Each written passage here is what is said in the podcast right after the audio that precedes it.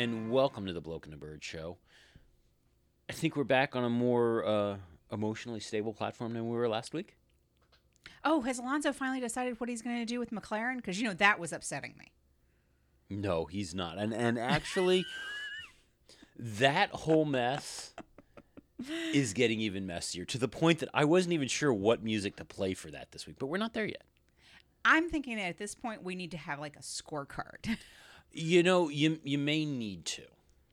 You, you, you might have to like pencil in the tracks because the number of backtracks and double crosses and if this happens, this domino falls. It is intensely confusing.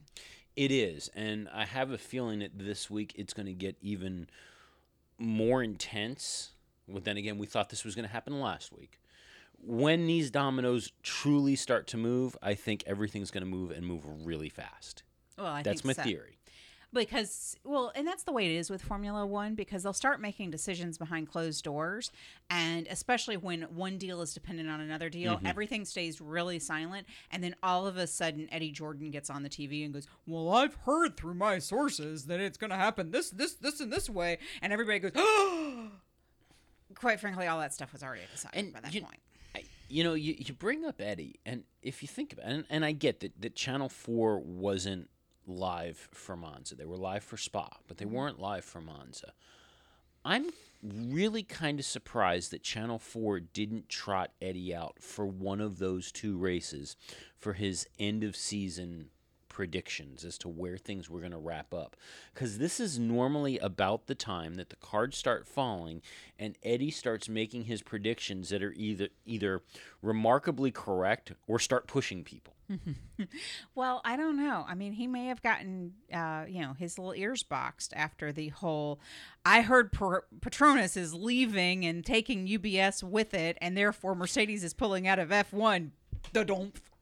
You know, he he might have. I don't know. Either that or he might be coming in Singapore. I don't know. Is I don't know if Channel Four is live for Singapore, but you know, all that anybody's going to talk about about Singapore is that it's not Mercedes' best track.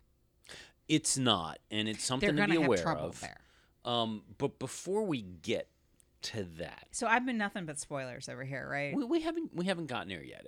I, I actually I wasn't even going to really put that in there all that much because we didn't really talk too much about Monza. And before we even get to Monza, we've got to talk about Renault.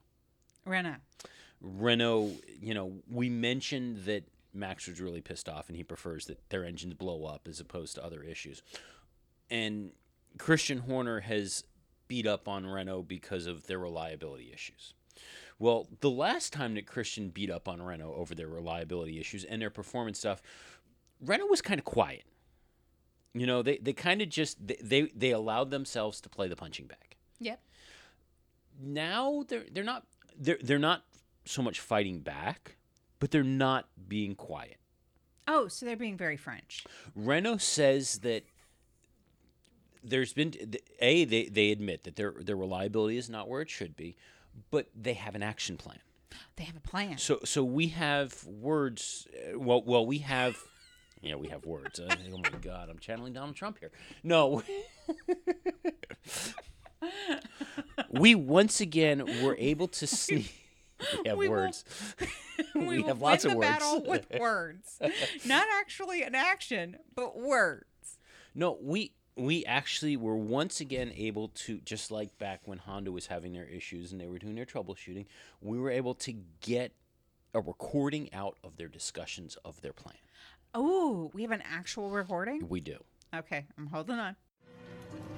You do have a plan, don't you? No. It's a thing. It's like a plan, but with more grayness. Vincent, What is the plan? I don't know actually. My only definite plan is that in future I'm definitely just using this screwdriver for screwing in screws. You don't have a plan. Oh, you know what I always say about plans? What? I don't have one. Okay, so Renault's current plan is to find a Time Lord and a TARDIS, And Amy Pond. and possibly a sonic screwdriver. Well, you, you, you never know how far you can get w- with uh, a redheaded Scottish woman. All right, Okay, that could have gone all kinds of go- different We're gonna just let that dog just lie Sympathy cards can be sent to. On next week's show, it will be just the bird show. The bloke, sadly, will no longer be with us.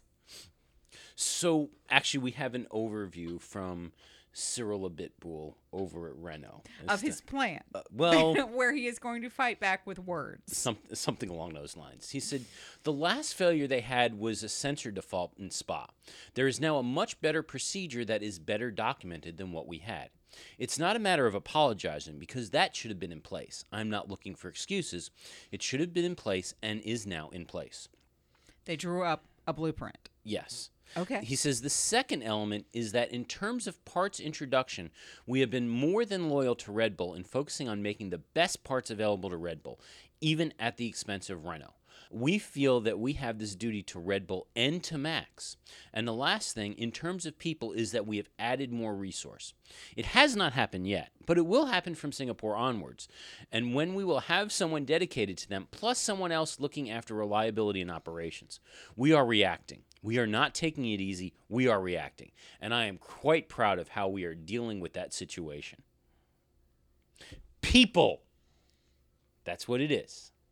People needing It's people. not it's not bad design or poor parts. It's people. That's the fix.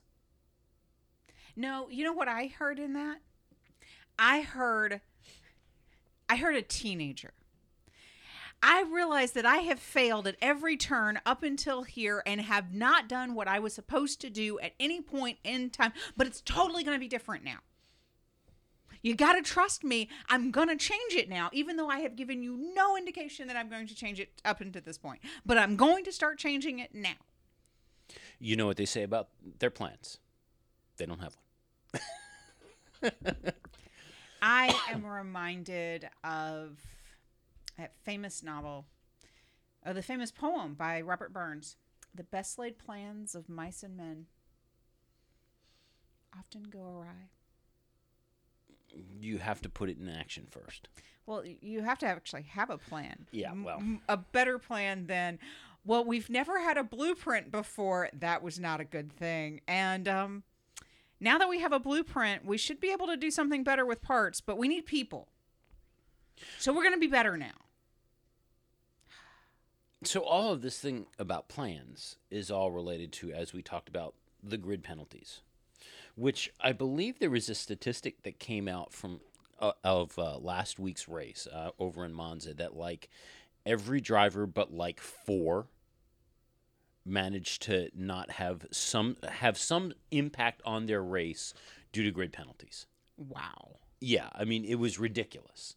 Now, there was some strategy involved, and, and, and we should mention this. Okay. Is um, for in particular Honda and uh, Red Bull, their thought was take the penalties now, with the idea of they know the the nature of the circuit that uh, Monza is that, that it is very big on straight line speed. If you're going to be successful, you've got to be fast in these straight lines, opposed to a track like Singapore, where there's not these long straights. Straight line speed isn't important, but being fast around the corners is Right. Take the penalties in Monza at a track that you know you're going to struggle at and not do well at. So that way you've got the best possible engines when you walk into Singapore. And Honda in or not Honda, um, Red Bull in particular, they've always been strong around the corners. And McLaren believes, and, and we've mentioned this before, based on the GPS tracks, McLaren believes that the chassis design is strong enough that based on the GPS tracks, they're fa- as fast, if not faster, around the corners than the leading teams. Well, that doesn't that doesn't necessarily surprise me. Mm-hmm. Um, and and the corners make a big difference. Red Bull won for four straight years by being faster in the corners than not in the straight line. Yeah. But I can see the logic. I really can. By that same logic, you should expect that if Mercedes is going to need a an engine and take a penalty, they'll be taking it in Singapore. I mean, that would be the same logic. Um, it depends. I mean, we really don't have I think up until maybe Austin, actually Mexico. Mexico is probably going to be the next one that, um, in terms of straight line speed, uh, Mexico and Austin are probably the best tracks for Mercedes coming up. Well, somebody did an analysis of taking like the last few tracks and said, okay, wh- which ones are going to swing uh, Mercedes way versus Ferrari's way? Um, you know, they're all predicting that um Singapore and Malaysia will swing Ferrari's way, but Japan, Austin, and Mexico will swing Mercedes' way. I don't remember what they said about. Um, Well, that see that's one of the things that, that, that always kind of confuses me about Brazil is because Brazil is a very tight, twisty track, much like Monaco, much like Singapore. But Brazil isn't normally a track that Mercedes struggles on. So I don't quite understand what's so different about Brazil, even though it is a lower speed track, even though it is a twistier track and a tighter track. They don't seem to struggle on that as much. I wonder if it's the kind of corners. I don't know. I mean, twisty on its own is probably not as much of a deal as if they're all low speed t- corners versus some higher speed corners, you know, where the break points are in the corners. There, there's got to be something with that too. But also keep in mind it tends to rain in Brazil also, and Mercedes does pretty well in the rain. Mm-hmm. Um, and so the predictions that I had heard about who was going to take what tracks, they had been right to this point. They had said Spa and Monza would go to Mercedes. Um, said basically had evened it out so that it would come down to Abu Dhabi, which is pretty much a coin toss as to whether or not Ferrari or Mercedes will be stronger there. Yeah. So back to talking a little about the grid penalties and what the plan is. What's the plan? So this year the limit was four engines. To stay within regulations, you get four engines. After that, you start getting grid penalties. Um, but next year, same number of races on the calendar. The plan is that they go down to three engines for the whole season. Now, see, I think this is ridiculous. I mean, I think that you can cost control and monitor the amount of engines without taking it down to a ridiculous number. I mean, you're talking about basically having each engine have to last seven races. seven races and what 1400 miles or is it no it's more than that I, I don't know what the mileage count on it is, but seven races when on average, even a good engine, a bulletproof Rockstar engine, is pretty much going four, yeah. Maybe five. well cr- earlier this year christian horner and red bull went to the strategy group and said you know this plan is stupid. We're, we're gonna get ourselves in trouble with this. And we're going to look foolish. We need to rethink this. I get the idea behind it, but we need to rethink it. And a strategy group blew him off, mm-hmm. turned him away. Well, now that we've just had Monza and all the grid penalties that came down, and actually, I'm, I'm, I'm looking at the stat here. I, I was, yeah, most of the field got adjusted in one way or the other, but it, it was as a result of nine different drivers getting grid penalties of some form or another due to the engines. So what Christian had to say was, he said, you know, it, it's hard enough for us to understand. Even going to the grid, we were trying to work out if we were going to be 12th or 13th because Sergio Perez had picked up a penalty, but we didn't know if he had picked it up before or after somebody. So it is too confusing.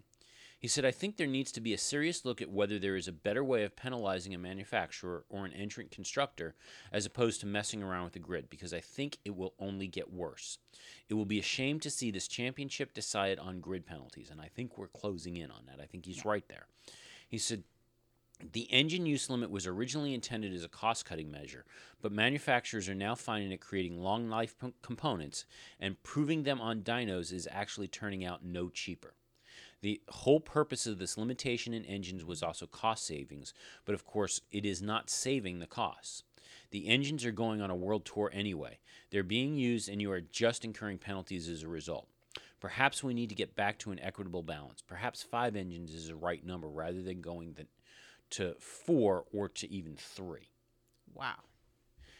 And yeah, I, I mean, there needs to be some kind of a limit so that they're not swapping out engines after every single practice session. I get that. I, I, I don't question that at all. But yeah, the level that it's it I mean, they're getting crazy. Do we really need to go and, and make sure that an engine can make it six or seven races in a season? Well, and here's my problem. It's not affecting how often these engines are getting changed. yeah. it, it would be one thing if the challenge was that and we were seeing a trend for engines starting to last seven races the reality is the need for new components the need for upgraded engines the need for these things to change and just general wear and tear on these engines is probably pretty safe at around four four races per engine five would be a nice stretch so think this through for a second. We're not changing the cadence. We're not affecting by changing these grid penalties. We're not changing the cadence that these engines are being changed. We're just adding grid penalties. Yeah. If you're not actually getting the goal of what you wanted to do to challenge the teams to build an engine that could last 7 races, if that's not actually being accomplished or accomplishable, then you've got to come up with a different system. I mean, even just rolling back to five engines for the season would accomplish a lot of the goal because you still penalize Honda for not being able to build an engine, but you'd not be penalizing some of the top teams that had figured out how to build an engine. Well, you know, I, I think it's two things that need to happen. Yeah, I think that they're getting overly restrictive in a number of engines, but I think they need to come up with a better penalty than the grid penalties or time penalties. You know, the idea that Ross had mentioned last week, Ross Brawn had mentioned last week of docking and penalty points or, or, or docking them constructors points. Yeah.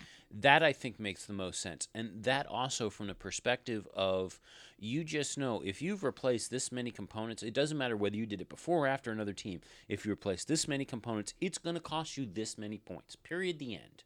And I think that that's an amazing idea because it's the constructor that's making the decisions for that.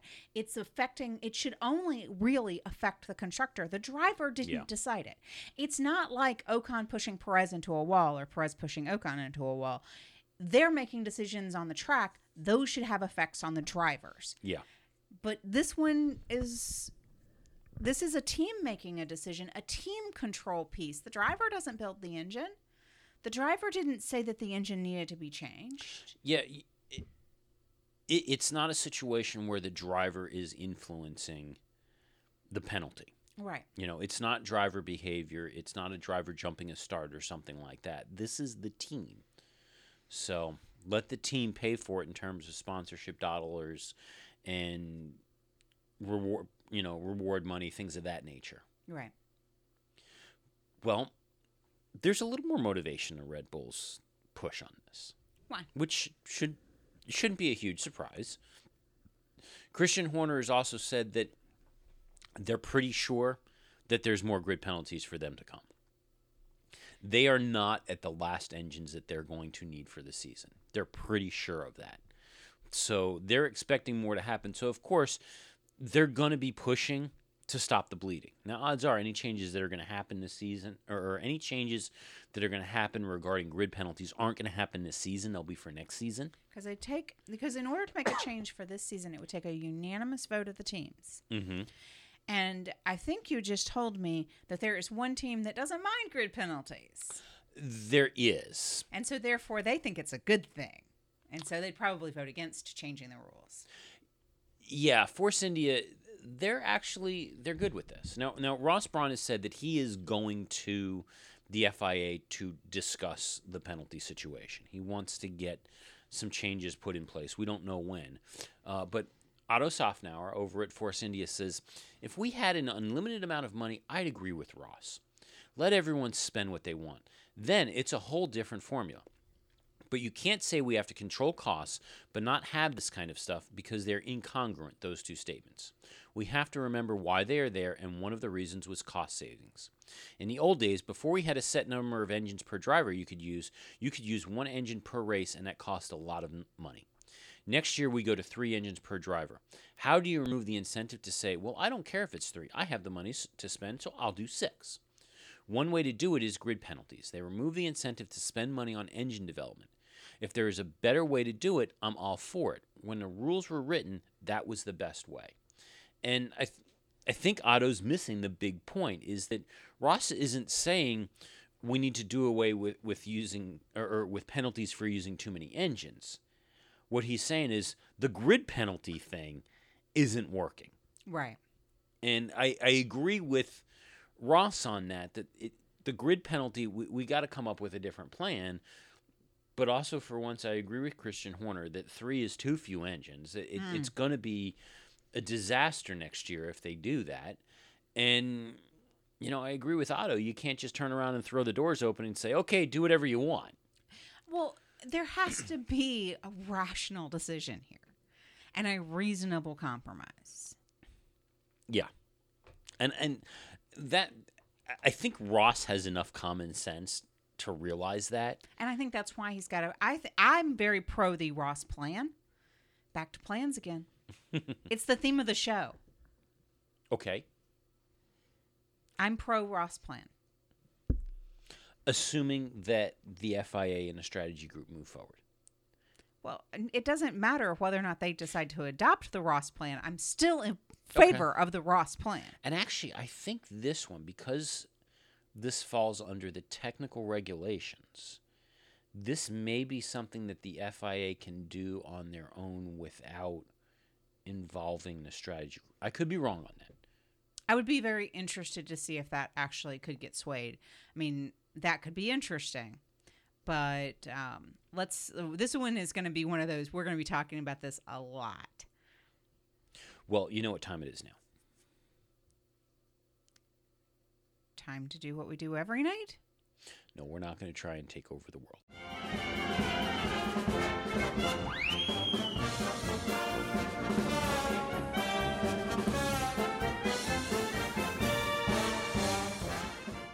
It's silly season time. No, it's time for the latest that we have on the Honda McLaren situation.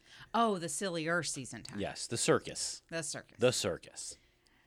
oh, dear Honda, dear McLaren, what have you brought us today? Well, the first thing is McLaren says that they have backup plans if Fernando leaves. They have a plan. They do too. Yes, we are still with the plans. They're going to just use this screwdriver for screwing in screws from now on, but they have a plan. That may be all it is. No, according to Zak Brown, he says that negotiations with Fernando Alonso and the team are, are ongoing.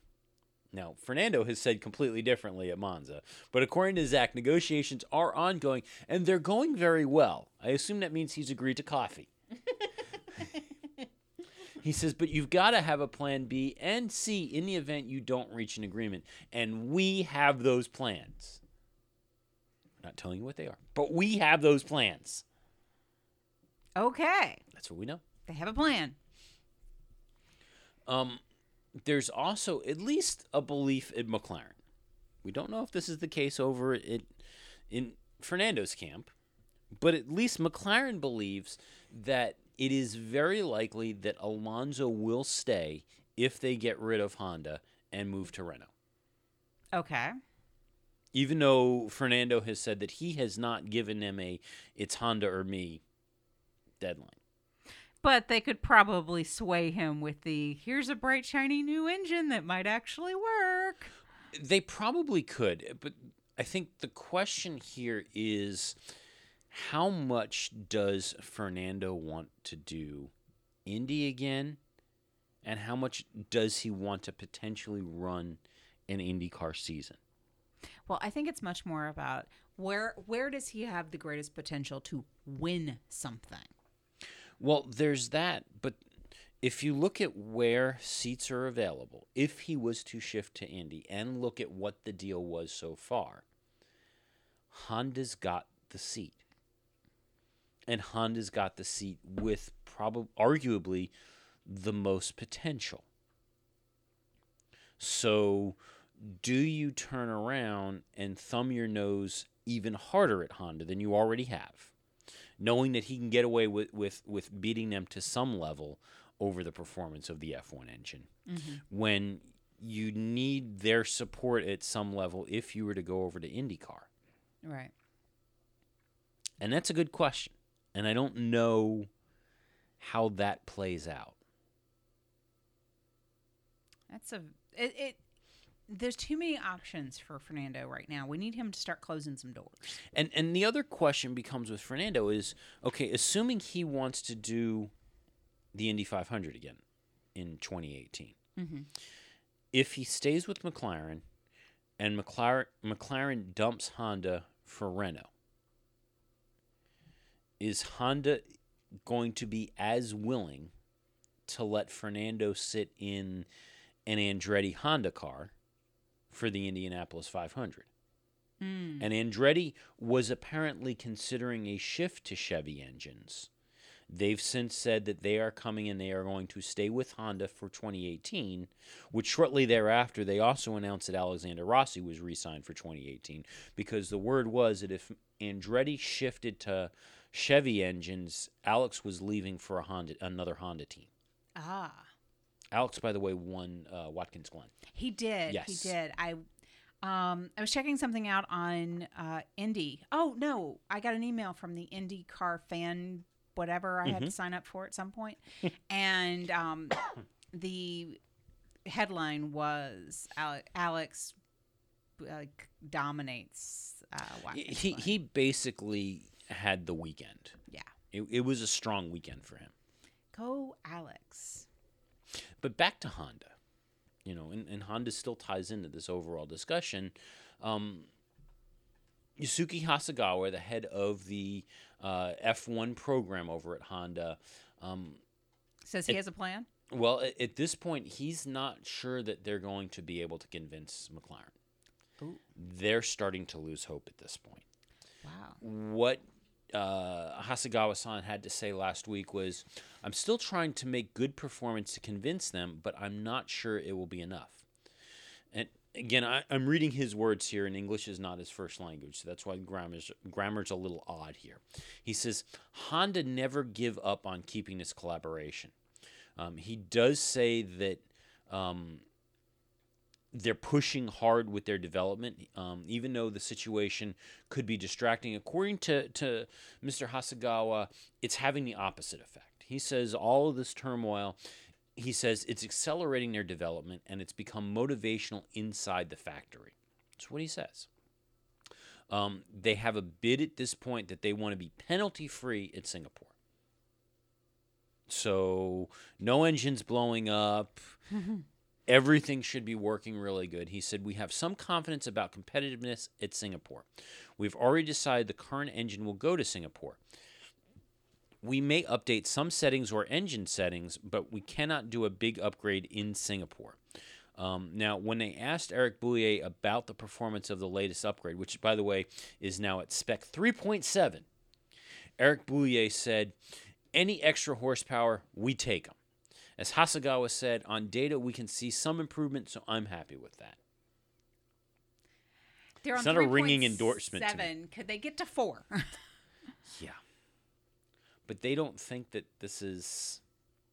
I think even Honda's starting to realize that the writing may be on the wall.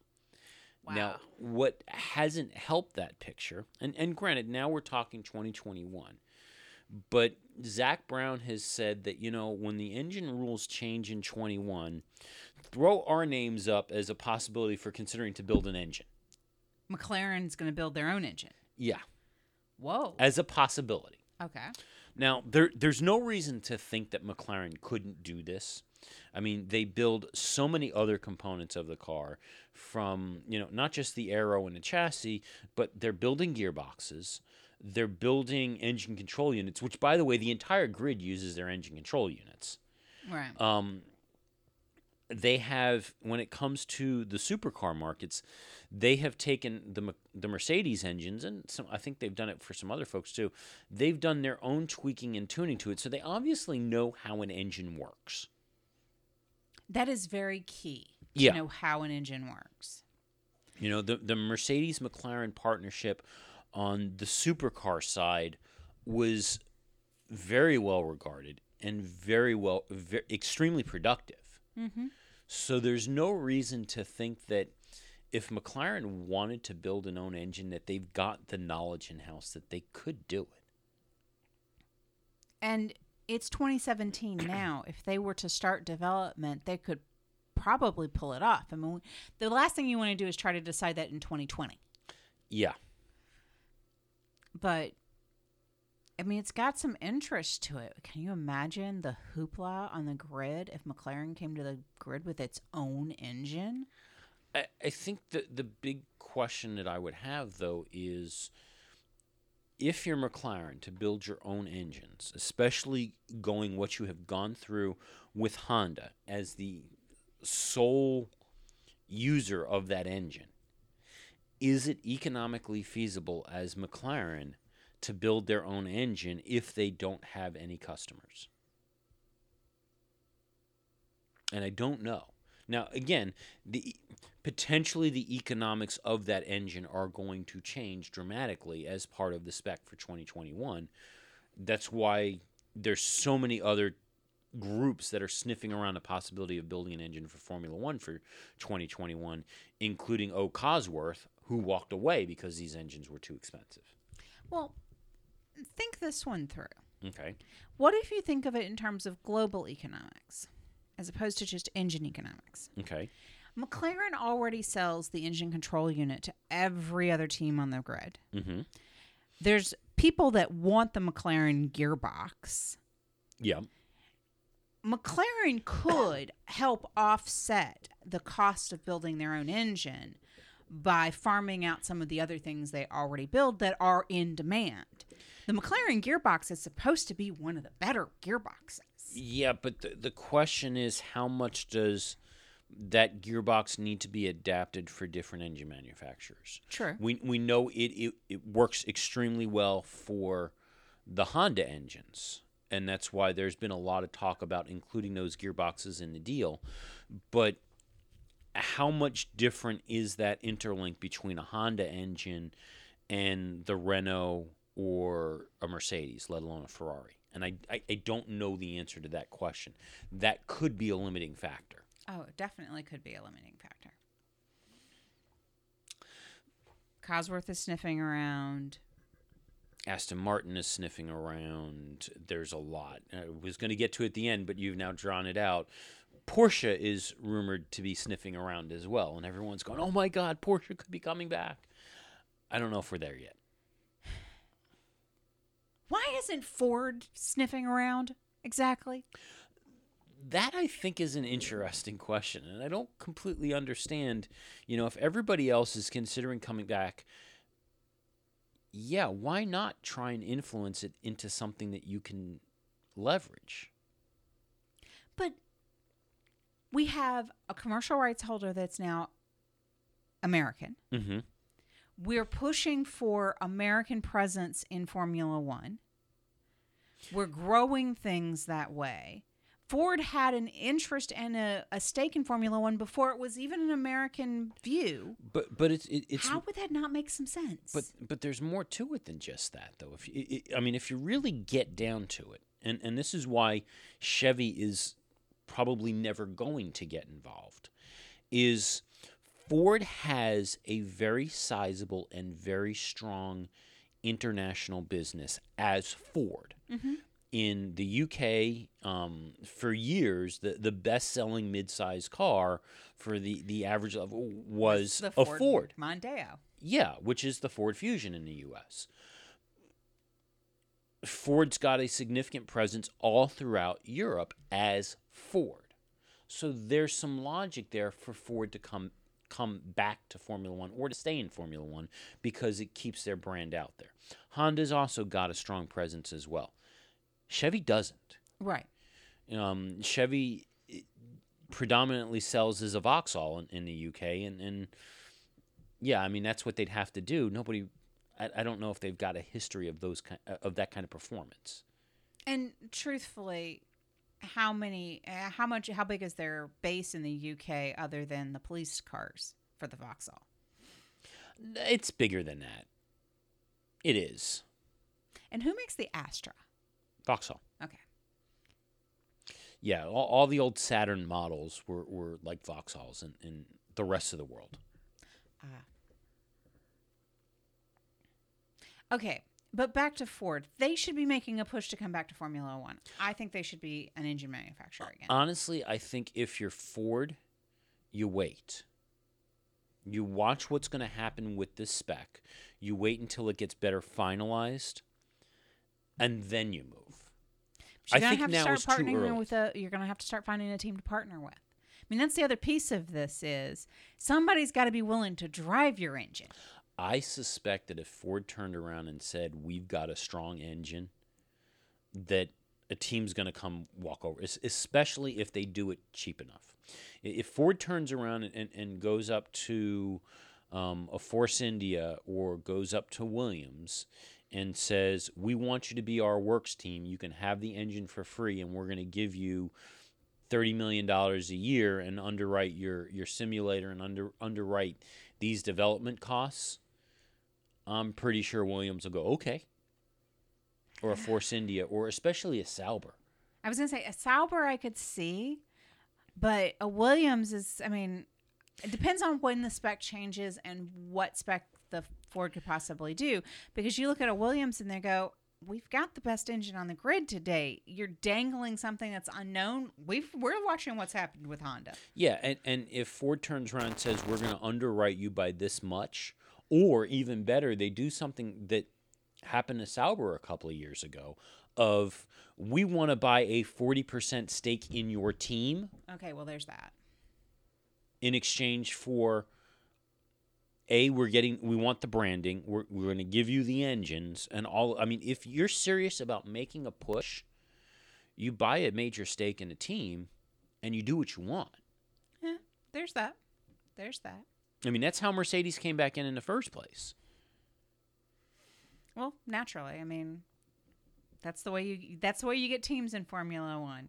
Not the way Haas did it, but you buy stakes in existing teams. but before we even get to that because we, we have some discussions about new teams too because you've jumped to that one now jean todt has stepped forward and he has said that he is prepared to help honda stay in f1 he will do whatever he can i don't think there's much he can do but he is prepared to do that now the one thing he is not going to do is sign in for a new team to step in. He says that this year there were no serious uh, bids submitted from interested parties, so he's not opening the, tender, the tendering for a new team Okay. because that's the way this works. Yeah, they have to Is apply. they well? It, it's not just that you have to apply, but the FIA has to believe that you're serious enough to launch the team to even give you the opportunity to apply. So you have to go to them and say, "Hey, we'd like to start an F1 team." Okay, are you do you, do you, do you meet all of these things? Nope, go away. Oh wait, you meet all these. Now you can apply to be a Formula One team, but we won't guarantee that you'll actually be a Formula One team.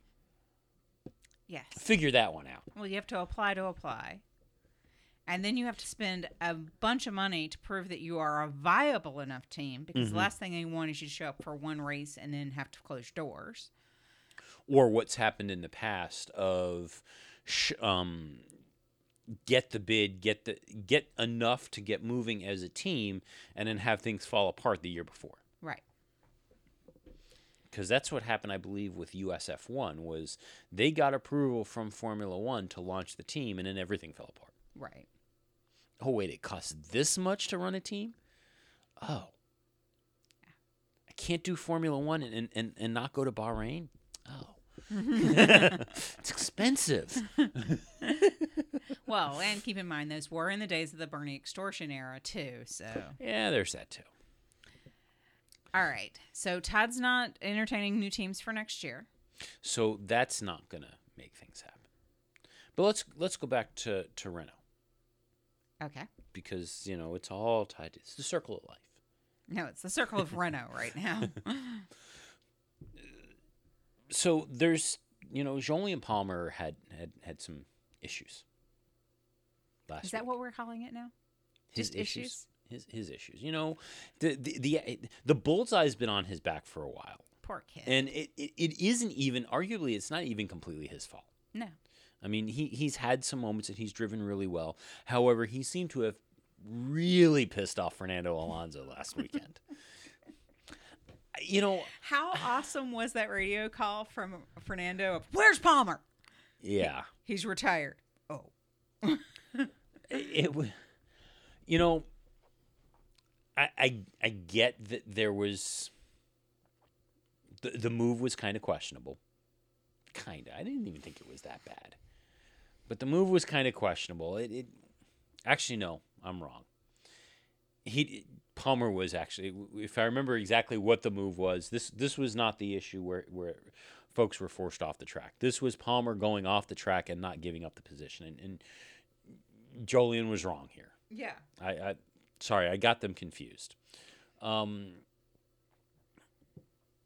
Jolyon got a five second grid penalty as a result of him not giving the position back, which, yeah, in this case, I think Fernando was probably, um, he was probably right in being upset at that.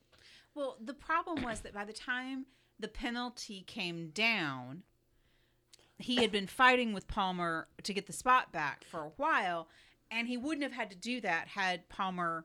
He would have been fighting the next person up in front of him as opposed to having to fight Palmer. Yeah. And then Palmer gets a five second grid penalty, but in Fernando's mind, that wasn't enough because it wasn't just the fact that he cut the chicane and didn't give the spot back. It was all of that time that then Fernando was having to fight that he shouldn't have had to fight had he not cut the. It, it was there was like a domino effect of the problem. And I, while I say technically, I think Fernando may have been right.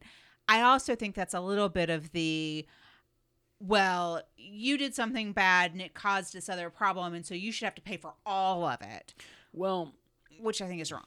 for, f Jolyon's contention is the clarification that Charlie Whiting made to the drivers uh, earlier in the weekend made incidents like the one in Monza inevitable.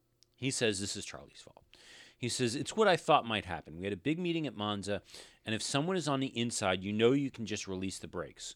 You're ahead at the apex, sure, but the other guy has nowhere to go apart from crash or cut the corner. I cut the corner, came back on side by side, and made it in the next corner which y- you you don't get to cut a corner and keep the position. Right. That that's always been pretty clear. Even though Jolyon says that that Fernando forced him off the track, the bottom line is you don't get to cut a corner and keep the position, and that's what he did.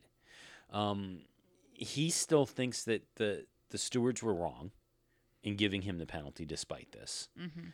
Um, Fernando, yeah, notably pissed off over it, and I think there's going to be a meeting at to discuss this. Um, Jolyon maintains I was ahead coming into corner. He braked super late and forced me off the track. I'm sure it would be another talking point at the next race because Fernando is not very happy about it, but I don't care. Well, you got to give him Jolyon that. Uh, Yeah, I mean, But- racing is racing. I, I got to give him credit for that feeling. He's not going to kowtow just because it's the great Fernando.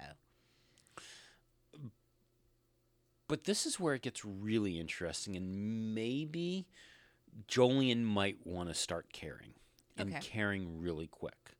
Aco- According to Autosport, this past week, and, and we haven't really heard full confirmations from everybody yet, but ac- according to Autosport, Carlos Sainz was signed by Renault this week. Interesting. Signed by Renault to drive alongside Nico Hulkenberg. Which makes Palmer not got a seat.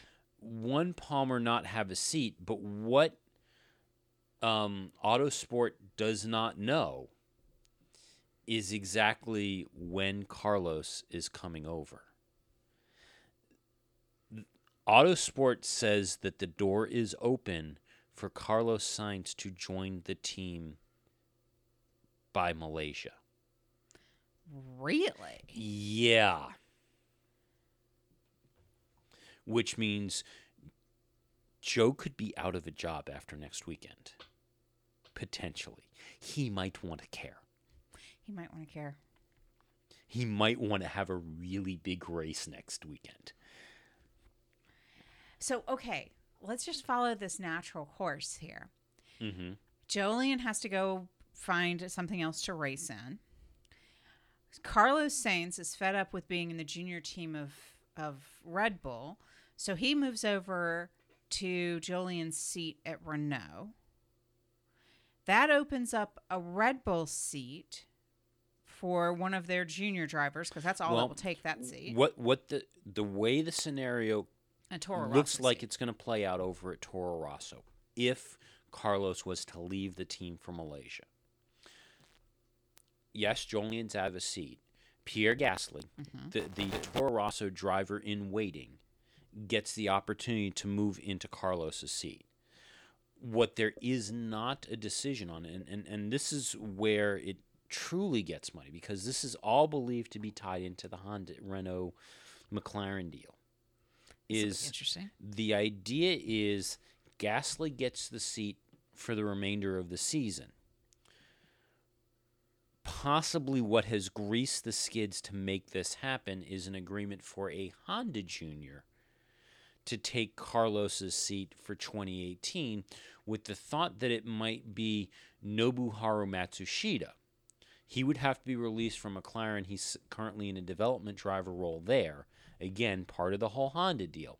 But the issue is for him to take that Toro Rosso seat, he's got to do uh, much better in his Formula 2 campaign. He's got to score third or better, which he's not there yet. Because if he doesn't get third or better in Formula 2, he doesn't get the points he needs for his super license to be eligible to drive in Formula 1 for 2018. Okay. But that's the permutation that Autosport is floating right now. But wait, I don't know why they wouldn't keep Gasly. that's why. Why would Gasly only have to get to race a couple of races? th- they why wouldn't they boot Kvyat? Well, that's that would be the other question, and, and and I think that would be the thought is you send Kvyat on his way to keep Gasly, but I think that's the question is the uncertainty around Matsushita and whether or not he can get the points that he needs to get the super license. Because if he can't, get, he, if he's not eligible for a super license, he's not driving. He can't drive. All right. So how does this equal engines for Toro Rosso then? the thought is it's freeing uh, my understanding is the thought is this frees up a seat potentially for a Honda junior driver in the Toro Rosso Red Bull program and it allows Honda to start feeding drivers through that development program especially knowing how closed off that development program is Interesting. yeah Okay, so, So- now we're going to release McLaren from Honda, move the Honda engine to Toro Rosso, and then move Toro Rosso's Rosso's- Renault or supply over to with McLaren. Okay. And when the music stops and everybody stops running around, You have Carlos Sainz driving alongside Nico Hulkenberg at Renault. McLaren getting Toro or, or getting Renault, engines, engines, possibly keeping Fernando Alonso. possibly keeping Fernando Alonso. Toro Rosso getting Honda engines, possibly bringing up Pierre Gasly, possibly kicking Daniel Kvyat to the curb finally, and possibly bringing on an unlicensed Japanese driver. Do we need the circus music again? I need a, s- I need a scorecard and a pencil because you can't do this one in pen. Yeah, and, and and that's where I go back to the, um, when things are gonna happen with this, they're gonna start to happen really fast, and it's gonna be, I think, fairly overwhelming the way this is gonna go down. My prediction: it's not going to happen. You think it's too complex? I, I think it's overly complex. I think the engine swap between Toro Rosso and McLaren is going to fall apart. That's my prediction. I don't see that happening. I can be wrong. I have been known to be wrong once or twice before. So it's possible. But that's the part I see as falling apart here. Now, do I believe that Carlos Sainz has signed with Renault? Oh, yeah. Do I think that that's going to be a done deal? Oh yeah. Well, that's, you know, I'm looking at ESPN's page. Mm-hmm. Um, and I do this at risk that when I go back to the story that I had open, that we're going to get all kinds of audio. Actually, I won't go back to the page. But looking at ESPN's page, they're not reporting on this. Right. This is just right now Autosport who's saying that a deal has been reached to move Carlos Sainz and all of the other. Now, Autosport tends to be fairly good about these things. They don't tend to report just general rumors, but like Eddie Oh, yes, they do. Oh, yes, they do. wild and crazy rumors. Um, but like Eddie Jordan, they tend to be, you know, pretty accurate. But even Eddie gets it wrong or thinks that something's being signed that didn't get signed. So I think that this has got to come into that more to come category. Yeah, I think we're going to need to watch this. Well, if you think that for some reason we're not going to watch this, you'd be wrong. Okay, fair enough. Um,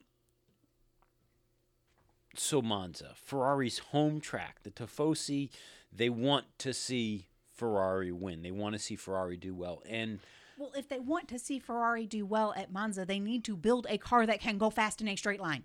well, that's some of it. But here, here's the thing. Okay, everybody expected, and and they weren't completely inaccurate, but everybody expected that Mercedes was going to come in and they were going to dominate Spa and dominate Monza. That both of these tracks were going to be really, really strong for them.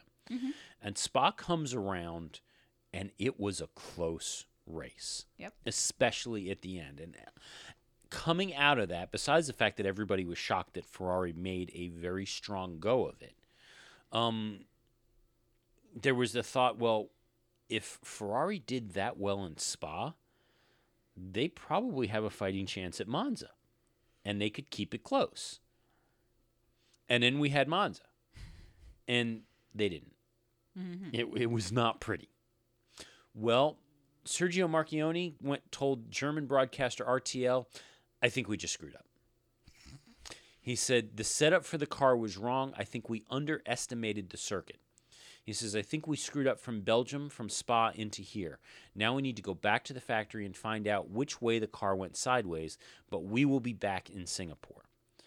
Um, the fact that, and, and yeah, Sergio Marchionne is known for being frank in his comments when he makes comments, but the fact that he went that far to say, we screwed up, and uh, they didn't get that car set up right from the very beginning Yeah. and they freely admit, and, and all the, the journalists say they were never on the pace. Um, but for him to freely admit it like this, kind of surprising. Well, yeah, but I'm having a problem with the fact that this is their home track and they couldn't figure out the track. Well, I- It's It- not like it it's is- unknown. it, it isn't. It isn't their home track. It's their home track in that it's in Italy and it's re- relatively close to Maranello in that it's their home track. But the reality is, their home track nobody races on. Right. I mean, they've they've got their track in Maranello. That's their home track. Well, yes. I mean, it's their home track in the same way that the Australian Grand Prix is Red Bull's home track. Austrian. Austrian. You did, did, it. it? You did, Did it. Did I do it? The Wow. Austrian. The Austrian Grand Prix. Yeah. The Osterreichring. That. Anyway. However, even though they screwed up and even though they did not well do well, they did not well. Okay. They did not do well. Words. yeah. You're gonna Um, you're gonna I had words at the words. beginning. I had words at the beginning. I don't have as many now. But we're You wasted all those words. Yeah. Beginning. um it has not affected Ferrari in a commercial sense. Okay. Ferrari has extended their Marlboro sponsorship deal. Everybody that has know- no Marlboro branding on the car whatsoever. well because that's illegal. Yeah. Um, now everybody knows naturally that there is Marlboro sponsorship money at Ferrari, correct? Because it's so prevalent.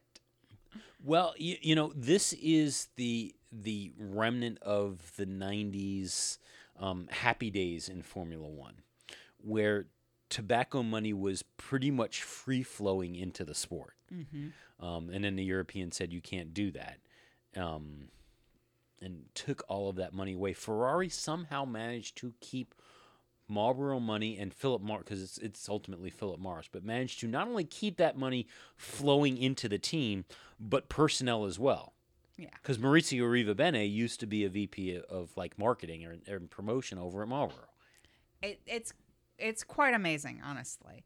But you know, all of the the big win pictures that you see of Schumacher, he's got Marlboro written across his his jumpsuit.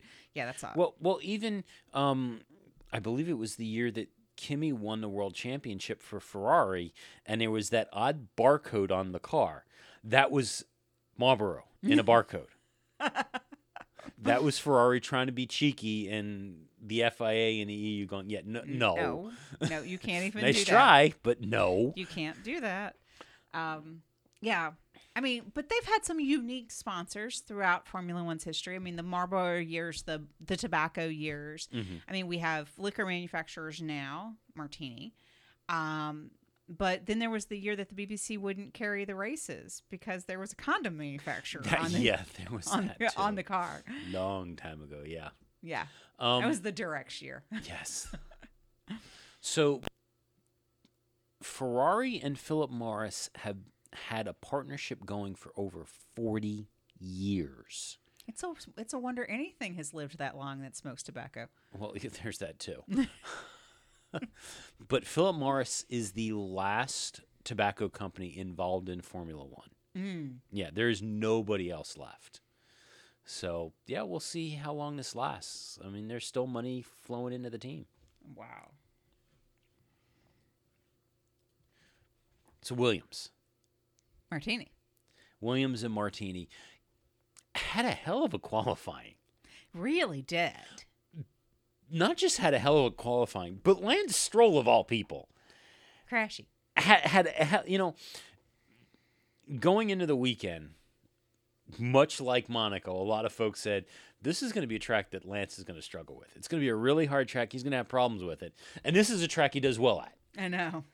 Figure that one out. Well, Williams can't figure it out either. we don't know what happened. now now keep in mind traditionally when the williams has to face and, and this has been for years um, whether it's wet conditions or just conditions that force them to lower their speed Mm-hmm. like oh monaco they struggle and they struggle a lot so when it started raining in monza williams is like yeah that's it we're screwed this this is not going to work out for us to then turn around and have Lance Stroll do as well as he did, they don't know why it happened. Maybe Lance actually does well at slower speed. Oh, that could be a good point. That that could definitely be a good good thought there. I mean, maybe that's his issue is that he keeps trying to drive the speed of the car and he does better when he can slow it down. I don't know. And, you- Pa- Paddy Lowe said uh, in advance of the race, so that's why his comments are the way they are. Um, There's a race tomorrow. It's expected to be dry. The race is where you score the points. I'm not going to pretend I have any idea why a car is strong or weak in the wet. I'm happy we found today the car was strong. It'll be very interesting to study that in detail. We Isn't he know. like the technical director of the team and he doesn't know why a car is strong or wet or weak in the wet? Yeah, they don't know. They said they, they did compromise the downforce a little bit because of the weather, not much. Um, don't know why they were quick in the wet. It, it- it's very difficult to get the right explanation. The rain today didn't disturb them to be to understand 100% why. It's difficult to say. Uh, yeah. So he finished P4, but because of grid penalties, he wound up starting on the front row of the grid alongside Lewis Hamilton. And not shockingly, rapidly fell back. Yeah, he didn't stay there very, very long. But it was a safe start. He did. He did not crash into Lewis, which was my big fear. Probably because Lewis said that if you screw up my championship race, you might not live to see next. you might not live to make it to Singapore. Um, My dogs are on a raw food diet, and you might be their their their next meal. yeah. Um, yeah, so there's that. Um, now I have to say, Ocon, Esteban Ocon, who started P three and he was P four, P five. Grid penalties brought him up to P 3 Mm-hmm. Um, drove very very well. He overtook Stroll quickly. Two of them drove And well. they, I mean, yes, they fell back, but they held on quite well. Mm-hmm. Um, Bottas was able to kind of dispatch them pretty quickly, but he had the Mercedes and he's kind of good. yeah, kind of good. Okay, he's pretty good. But let's actually move towards the end of the race, The end. where we see Lance and Felipe fighting for position. Yes. That Fighting teammates. that that had some some folks on edge, including a um really really really pregnant Claire Williams. That had a high clinch factor. Well, Claire spoke to um, Autosport after the race and said that uh, we absolutely let them race, and that was probably more to make sure Perez didn't overtake Felipe rather than put the pressure on Lance. It was a little scary on the last lap, but we have total trust in Felipe. He's an old hand, an experienced driver, and he knows about taking teammates off and the rules around that. We had some issues with both cars at the end with some overheating, so I'm glad to get them finishing seventh and eighth. And you know, BBC was like, "This is really stupid. We don't understand why they were doing it." You know, it wasn't going to make a difference in the championship, and that's where I think you missed the part that Sergio was coming up, and it was neck and neck between Williams and Force India for cha- for championship points, and they want to stay ahead of as many Force Indias as they possibly can. And because of the way the Force Indias ended and the Williams ended, they actually didn't net gain anything because it was a Force India, Williams, Williams, Force India mm-hmm. combination. So the points, the net gain, but they didn't lose ground from it. But apparently, Felipe had to fight Stroll in order to stay ahead of Perez, which I don't quite understand, but Perez had fresher tires. So whatever they did, they pulled it off as a miracle, quite frankly. Yeah. So Kevin Magnussen, he's upset. What's wrong with K Mag these days? he, he's upset that Max Verstappen didn't get him a point for what he or, or didn't get a penalty for what he felt was forcing him off the track. It cost him a point um, because he was running in tenth, and this allowed uh, Max Max take- to get up into the points. That being said, as he says all this and he's all upset because you know it cost him the points. It cost him everything. He then goes and says, "Well, you know, P11 is probably the best result we could have got, but it's still annoying when you've run into points the whole race and get done at the end. We weren't fast enough, though. You know, Make a decision. yeah. But he's upset. Max, on the other hand, yeah, Max didn't really care. Um, shocking on that. Max didn't care. Yeah, to Ma- Max was." To be honest, I don't really feel it was an incident. Also, I don't really care. Gotta love that. Hey, speaking of Force India and Esteban Ocon, um, Bob Fernley says that uh, rival teams have missed their chance to sign Esteban Ocon despite interest in his availability.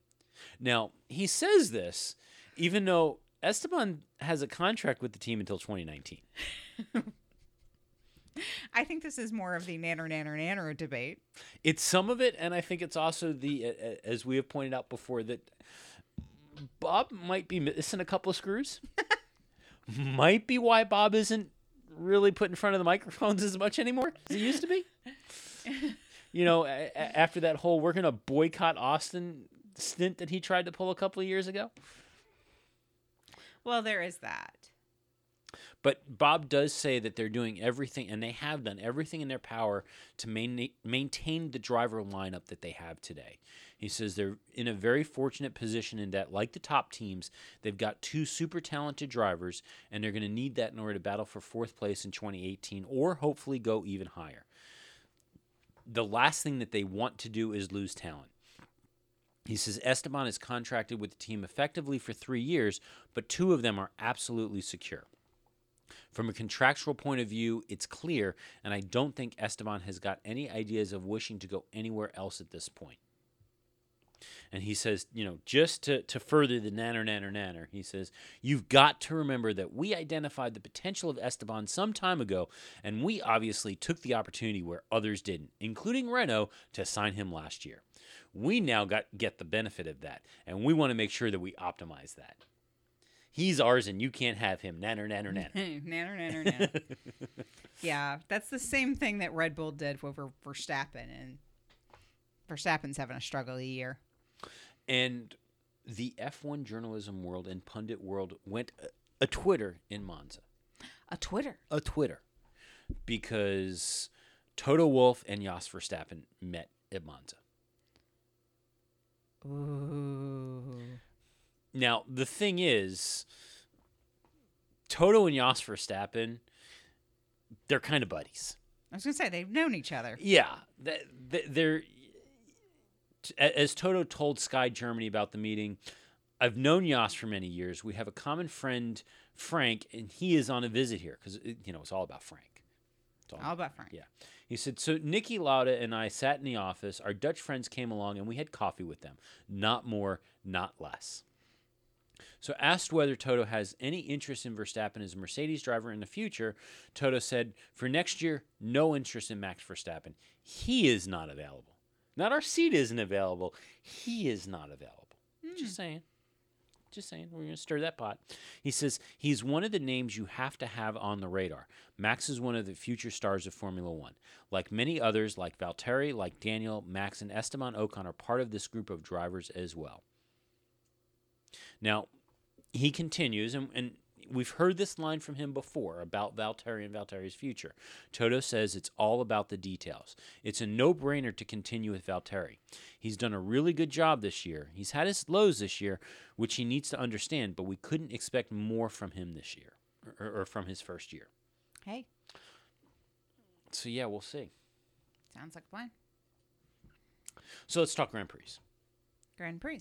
Sean Bratches said this past week that uh, of all of the Grand Prix promoters that they have and the Grand Prix that they have this year, only four or five of them are dedicated to the task of hosting races to the proper standard. Which makes me wonder as to whether or not Sean Bratches and um, Bernie Ecclestone of the Bad Hair Bernies has had a brain transplant. Because this sounds like a Bernie line.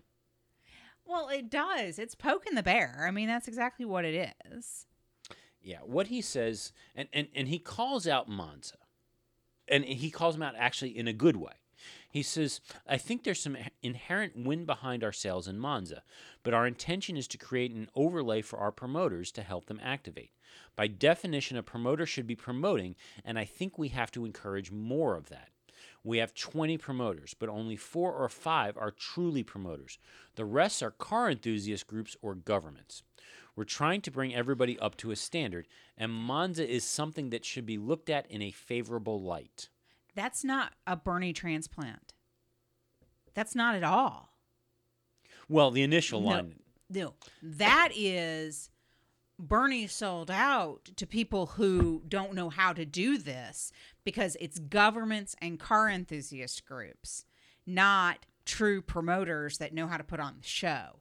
He's looking for marketers like him that know how to put on the show, and that's what Bernie should have been doing. well, in, in that perspective, then, that's not Formula One group and Formula One management talking. That's Live Nation talking. Yes. Exactly. And remember, it's all part of the same group now. Right. But that's what that's all about. That's looking across the ones that are truly. Remember, Chase Carey came out and said they wanted to make every one of these events a Super Bowl. Um, Sean's taken that going forward. And if you look, and I'm a little concerned about the car enthusiast groups because you know BRDC owns Silverstone. Yeah. Are they trying to say Silverstone doesn't do a good job, which everybody I seems think that's questionable. Yeah, to, says to that turn around and claim that. you- Same. I mean, I I would say that probably some of the best that we know of is going to be BRDC and so and the Silverstone Group, Australia, I was going to say Melbourne off the charts. um, Monza, and and I'm assuming that that is Monza doing this, and and I'll get a little more as to where I, I think the F- Bratches and, and the Formula One group feel the same way that Monza has a role. I, I'm not sure they do, in so much that it is just the national Italian fervor for Ferrari and Formula One that powers. Or, or I mean, it could be that that just makes their life easier. Yeah. I don't know. I mean, you would think that the promoters for Spa would have a pretty easy time. Mm-hmm. But, you know, what are they doing? And, and that's the hard thing because we're not in the intricacies to know what is the promoter doing versus what is self generated based on history and things like that. But I mean, we know that Melbourne goes out of their way to make a Super Bowl like event. Um, so what else does Sean have to say? Well, he says, and he's, again, he's talking about Monza here. He says, I think the passion and emotion and energy and excitement amongst this fan base was captivating. It was very contagious, and I had a wonderful Grand Prix, not only on a business level, but on a personal level. Going into the fan zone and watching everyone excited was really, from my perspective, very gratifying.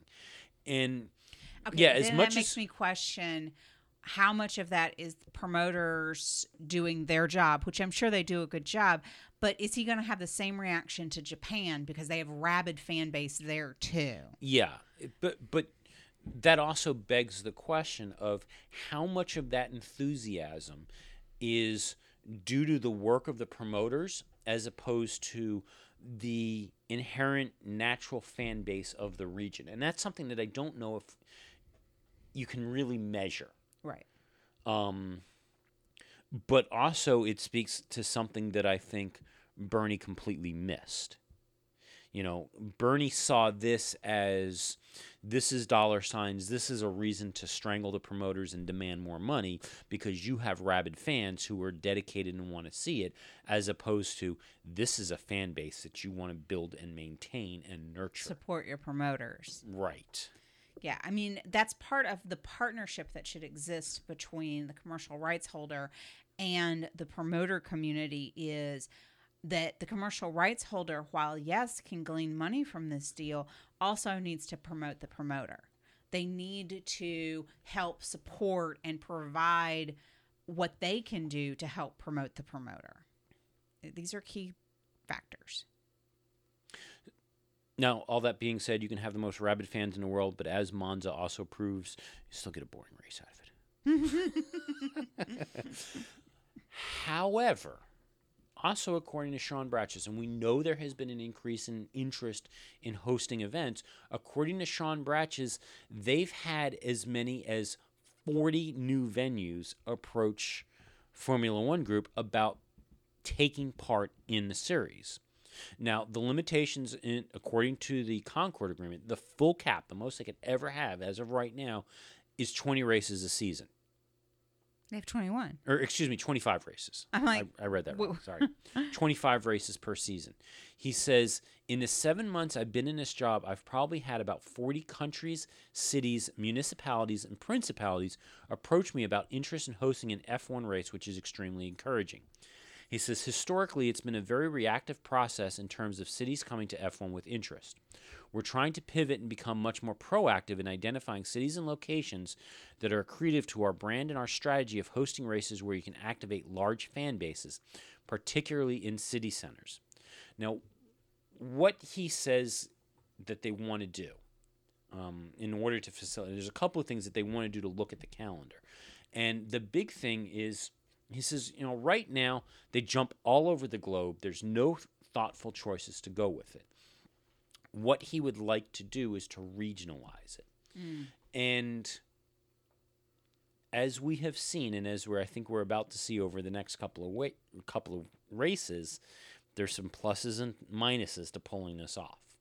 He says, in an ideal world, forget the order. You have the kind of first third of races in Europe, second third in the Americas, including basically South America, with the last bit in America. And again, he's an American, so he's doing this.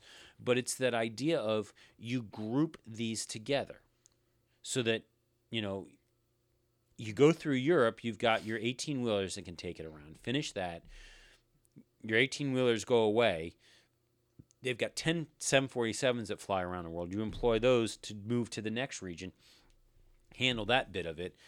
Logistically, it becomes easier, Well, it, yeah. which yes and no. Flyaway races are hard on the teams. Well, th- that's the thing. It is from a logistics standpoint, from transport, yes, it makes sense. From a logistics standpoint, in terms of maintaining the cars and developing these cars, it becomes hard to get them back to the factories to do what they need to do. But the other thing that's driving his the, the idea to fo- follow this strategy is because it allows them to regionalize the advertising packages because you've got some advertisers who want to participate in Formula One and sponsor Formula One that are not global in nature. Right. Petronas is not a household brand in the United States, but they are in in um, South America. ENI is another one. They're not a household brand in the U.S., but they are in Europe. Remember when McLaren came to the U.S. Grand Prix that one year and they took Vodafone off their car and put Verizon. Verizon Yeah. on the car? Um, now, here's the problem with that, though. And we're seeing with Singapore and Malaysia. Those races are awfully close together, and you wind up Right. dividing. You know, people are able to go to one or the other, but not both. Where if they were further apart, people might be able to justify two weekends away. And and I think that's the challenge that you're going to run into if you have a stack of Montreal, Austin, Mexico City, and possibly another American race. You run into that problem. The only way I could see that working out is there's other economic considerations that are put in place so that the tickets aren't so stupid expensive. Right. Because yeah, IndyCar can go and pull weekends like that without any kind of a problem. It's a sustainable model if you model it properly. And that's the thing is I don't think Formula 1 is modeled to facilitate that. You know, I looked it up, and I think I'm right in my quote here that you could get a season pass for every IndyCar race. Now, keep in mind, travel notwithstanding, mm-hmm. but at like a general admission type ticket, I want to say it was a thousand to fifteen hundred dollars for the season, And that includes paddock access. probably. Because I think once you get that many tickets, you get paddock access as part of it. But you also you, you, you look at it from this perspective of where we sit in Cleveland, from where we are within a six hour drive, mm-hmm. there's five different races. Mm-hmm. Does that include the two that are in Detroit? That includes Detroit. That includes uh, Cleveland. It in, or ex- excuse me. It includes Mid Ohio. It includes Watkins Glen, um, and it includes Indianapolis. You expand that out to nine hours. You also include the new race that, that they did in, um, I believe there was one in St. Louis this year. Um, you also include um, Road America. Oh, and I forgot Pocono. I was going to say Pocono's Poconos. Easily within nine hours, if not five hours. Yeah. Now, but because the ticket prices are such, it would be possible for us to do all of those races. Yeah, if, we had the, the time. If yeah, time being what, what it is, and I'm not oh, entirely and Toronto. and I'm not entirely sure that our listenership would go for the seven week hiatus that it would take for us to do that. Yeah. I mean, we have demanding fans. So last couple of stories because we've we've run kind of long. Ross Brawn says that he is looking to increase the number of F2 drivers taking part in Formula One practice sessions. Now he says this, and I've got to wonder if the Formula One drivers are in agreement on this one. His position is this is a great way for rising stars in F2 to show their their talent, show their stuff, show their capabilities, introduce them to the Formula One fan base um, as the rising stars. But as we know, Romain Grosjean got pretty well ticked off every time that Jolyon Palmer took his seat in Free Practice One. I know. I think it's, I think, quite frankly, what they should do is have a special young driver or Formula 2 driver practice that is like free practice 0.5. You don't take away the practice from the drivers that are driving that weekend, but you give them an opportunity. Actually, I think what you do, truly, and, and we've bounced this idea out there before, is you're looking for ways to maximize the, the, the value in the on track action on a race weekend.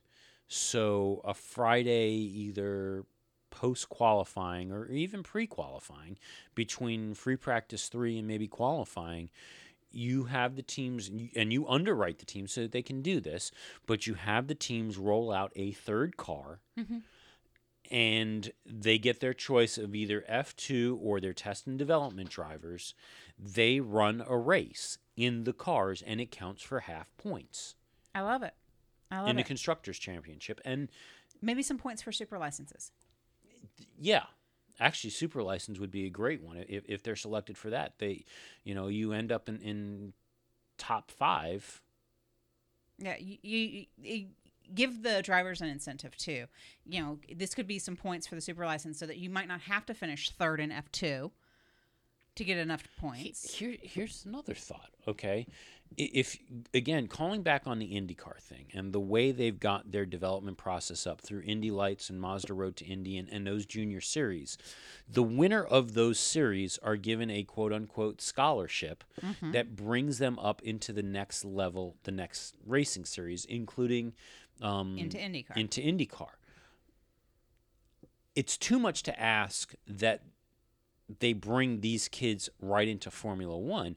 But what if that was the scholarship race? Was that third car race that gets constructors points? I think it's a phenomenal idea.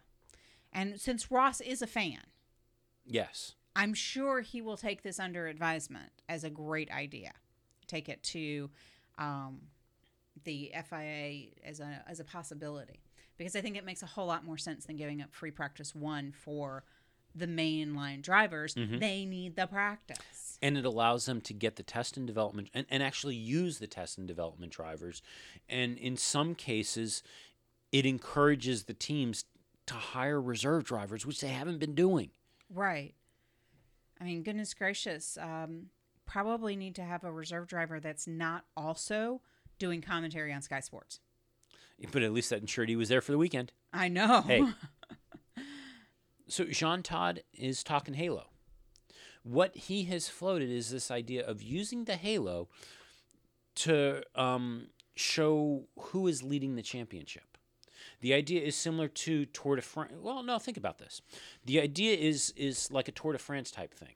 The the leader of the Tour de France, regardless of whether or not they've won stages, wears a yellow jersey. right. So that's the idea is you get a yellow a, a yellow halo if you're leading the championship. Now where this could be a problem is they've already told the teams that you can sell sponsorship on the halo. Yeah, that's a problem. So if teams have sold sponsorship on a halo, that might be a problem. Yeah. Um, I foresee the concept of the yellow halo or the leading uh, halo concept going horribly awry, much like the glowing puck in hockey. Well, except for that the glowing puck wasn't really glowing, where this would be an actual colored halo.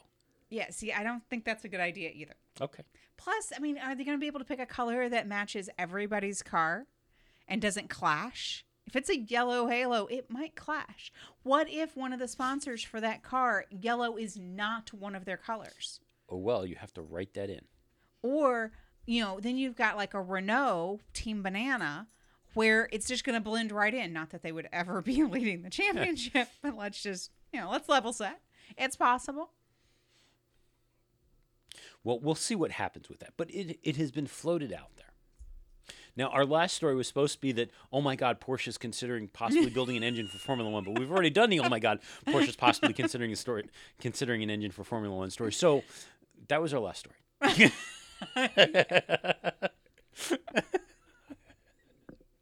Yellow halos, huh? yeah, That's that's what we're ending on, huh? that's apparently what we're ending on. All right. Well, on that note, I think we should call it a show. Yeah. We are so glad you came. Bye bye. Bye bye. Bye bye. Bye bye now. Bye. Bye bye. Remember, please discard all candy wrappers and popcorn containers in the nearest trash receptacle. Thank you. Okay, bye bye now. Bye bye. Bye. okay. Are they all gone? Uh, is, is, is everybody gone? huh? Good. Oh my gosh, my cheeks are killing me. I can't keep smiling like this anymore. I am exhausted. I think I need a break. a little break? Okay.